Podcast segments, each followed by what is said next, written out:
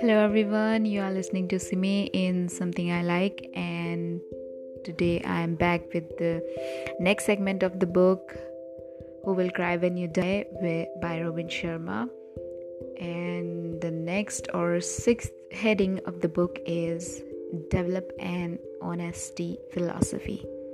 So let's get started. We live in a world of broken promises we live in a time when people treat their words lightly. We tell a friend we will call her next week for knowing full well we do not have the time to do so. We promise a coworker we will bring in that new book we love so much, knowing full well that we never lend out our books.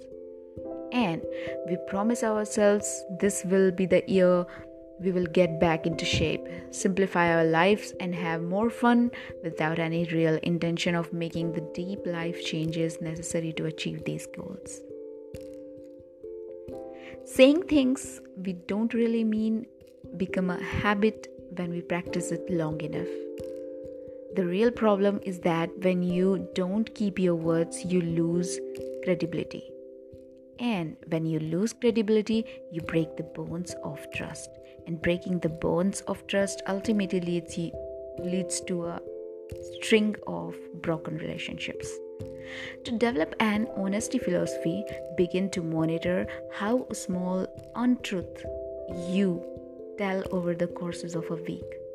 Go on what I call a tr- truth fast for the next seven days, and vow to be completely honest in all your dealings with others and with yourself. Every time you fail to do the right things, you fuel the habit of doing the wrong things.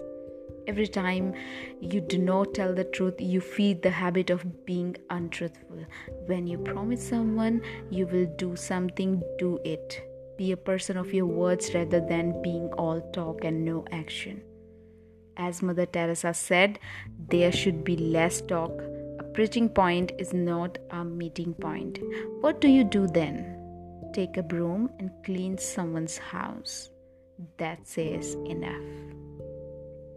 And in the last, being honest may not get you a lot of friends, but it will always get you the right ones.